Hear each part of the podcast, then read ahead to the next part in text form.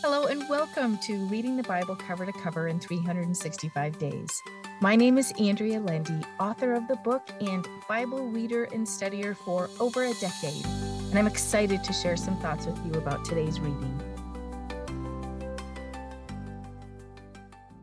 Welcome to day 96 of Reading the Bible Cover to Cover in 365 Days. Let us pray. Oh Lord, thank you for another day in your word. Help us receive the message you have for us. In Jesus' name, amen. Let's see what's happening in Matthew chapter 7. There are many nuggets of wisdom in this chapter as Jesus continues his Sermon on the Mount, which started with the Beatitudes the other day. He is still talking here. He talks about judging people and tells us not to. In verse 6, he says, Do not give that which is holy, the sacred things, to the dogs, and do not throw your pearls before hogs, lest they trample upon them with their feet and turn and tear you in pieces. When we receive messages from the Lord, they are meant for us and not our family or friends. One of the things Jesus warns us about is to be careful who we share God's messages with. The Lord absolutely has a wonderful plan for each of us. Ephesians tells us he has a plan already predestined for us, and he's prepared the path we should go. Let's not allow anyone to steal the dream God has put in our hearts by telling them something that is only meant for us. Yes, there are things we are meant to tell our family for sure, but let's be careful that we don't tell anyone the messages God has given us until He says we can. Jesus tells us to keep on asking and it will be given you. Keep on seeking and you will find. Keep on knocking reverently and the door will be open to you. For everyone who keeps on asking receives, and he who keeps on seeking finds, and to him who keeps on knocking, the door will be opened. Let's stay encouraged, friends, even in the face of discouragement. This world tries to knock us down and knock us out of the race God has already won. Let's keep our eyes on him today. Well, let's see what Paul is writing the Thessalonians in chapter 3. Again, Paul indicates he is suffering. He sent Timothy to the Thessalonians to check in on them and make sure they were still strong in their faith. He is elated by the news that they are steadfast in their beliefs. This news cheered Paul up, and he prayed the following blessing on them in verses 12 and 13. And may the Lord make you to increase and excel and overflow in love for one another and for all people, just as we also do for you, so that he may strengthen and confirm and establish your hearts faultlessly pure and unblameable in holiness in the sight of our God and Father at the coming of our Lord Jesus Christ the Messiah with all his saints, the holy and glorified people of God. Amen. So be it. Part of the great commandment is to love one another. We know it deep in our core, but we fall short sometimes. At least I do.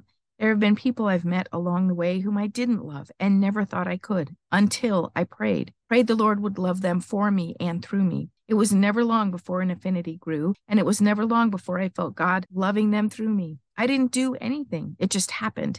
This is what Paul meant when he wrote, May the Lord make you increase and excel and overflow in love for one another. This is what God does because He is love. He is an expert in love. God puts love in our hearts to strengthen, confirm, and establish ours so we are faultless and pure, so that we are holy in His sight. God does the work in us if we are willing. Let's allow Him to change our hearts and love others, the ones who are hard to love. Let's see what's happening to the Israelites in Joshua chapter 5. It starts out with all their enemies hearing about how the waters were dried up by God and they became afraid. God told Joshua to make knives of flint and circumcise this new generation of Israelites. They kept the Passover on the 14th day in the fields of Jericho. The next day, manna from heaven stopped, and they were able to eat from the land. We read about a very divine interaction between Joshua and the captain, or prince of the Lord's heavenly host. Joshua was told to take his sandals off, for he was on holy ground. This was similar to the experience Moses had on Mount Sinai. A miracle was about to happen. Chapter 6 is a big chapter because the Lord provided a big victory, which was truly a miracle. One aspect of God sized miracles is obedience obedience to Him. The Lord told Joshua exactly what to do. He relayed the message to the men who were ready for battle. One of the things they were told to do was be quiet. They were not to speak at all as they circled the city of Jericho. We may wonder why. I think it's because talking can get us into trouble. Maybe they would have started to complain. I mean, these men were ready for battle, and yet they had to wait. I bet they would have wanted to go in and fight right away, but they were told to march around the city for six days, and on the seventh, they would be able to overtake it. That takes patience, my friends, and a quiet tongue. If they would have started complaining or questioning their orders, this battle may not have gone as it did. we tend to want to take on the battles we face on our own and fight it in our own strength too. But God had a different plan for them way back then, as He does for us today. The battle belongs to the Lord. Our first verse tells us that Jericho was tightly closed in with high walls because the people feared the Israelites. God's plan included Him breaking the walls down for them. The fierce warriors didn't have to break down the walls themselves. That was God's job. Their obedience to God's instructions provided the miracle. Joshua put a curse on the city and anyone who would try and rebuild it. This city was destroyed, and God intended it to stay that way. There may be something God wants to remove from our lives, but we keep going back to it.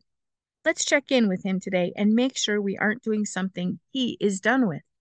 Psalm 96 is another psalm of praise. It tells us to talk about all the wonderful things God has done. Just as the Israelites were to remember what God had done for them and keep them close to their hearts, we are reminded to do the same.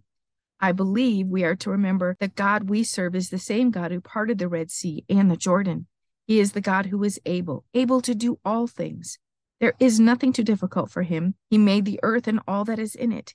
It is all his. Sometimes we forget this simple fact and get caught up in the world and all of our troubles. But God is the same today as he was thousands of years ago, and he is the same God who desires our praise and our worship. Let us pray. O oh Lord, you are great and mighty. You are Almighty God. Father, we praise your name. We praise all of your works. Continue to remind us how great and mighty you are. Help us never forget all the wonderful things you have done. May our hearts be filled with praise for you. In Jesus' name, amen.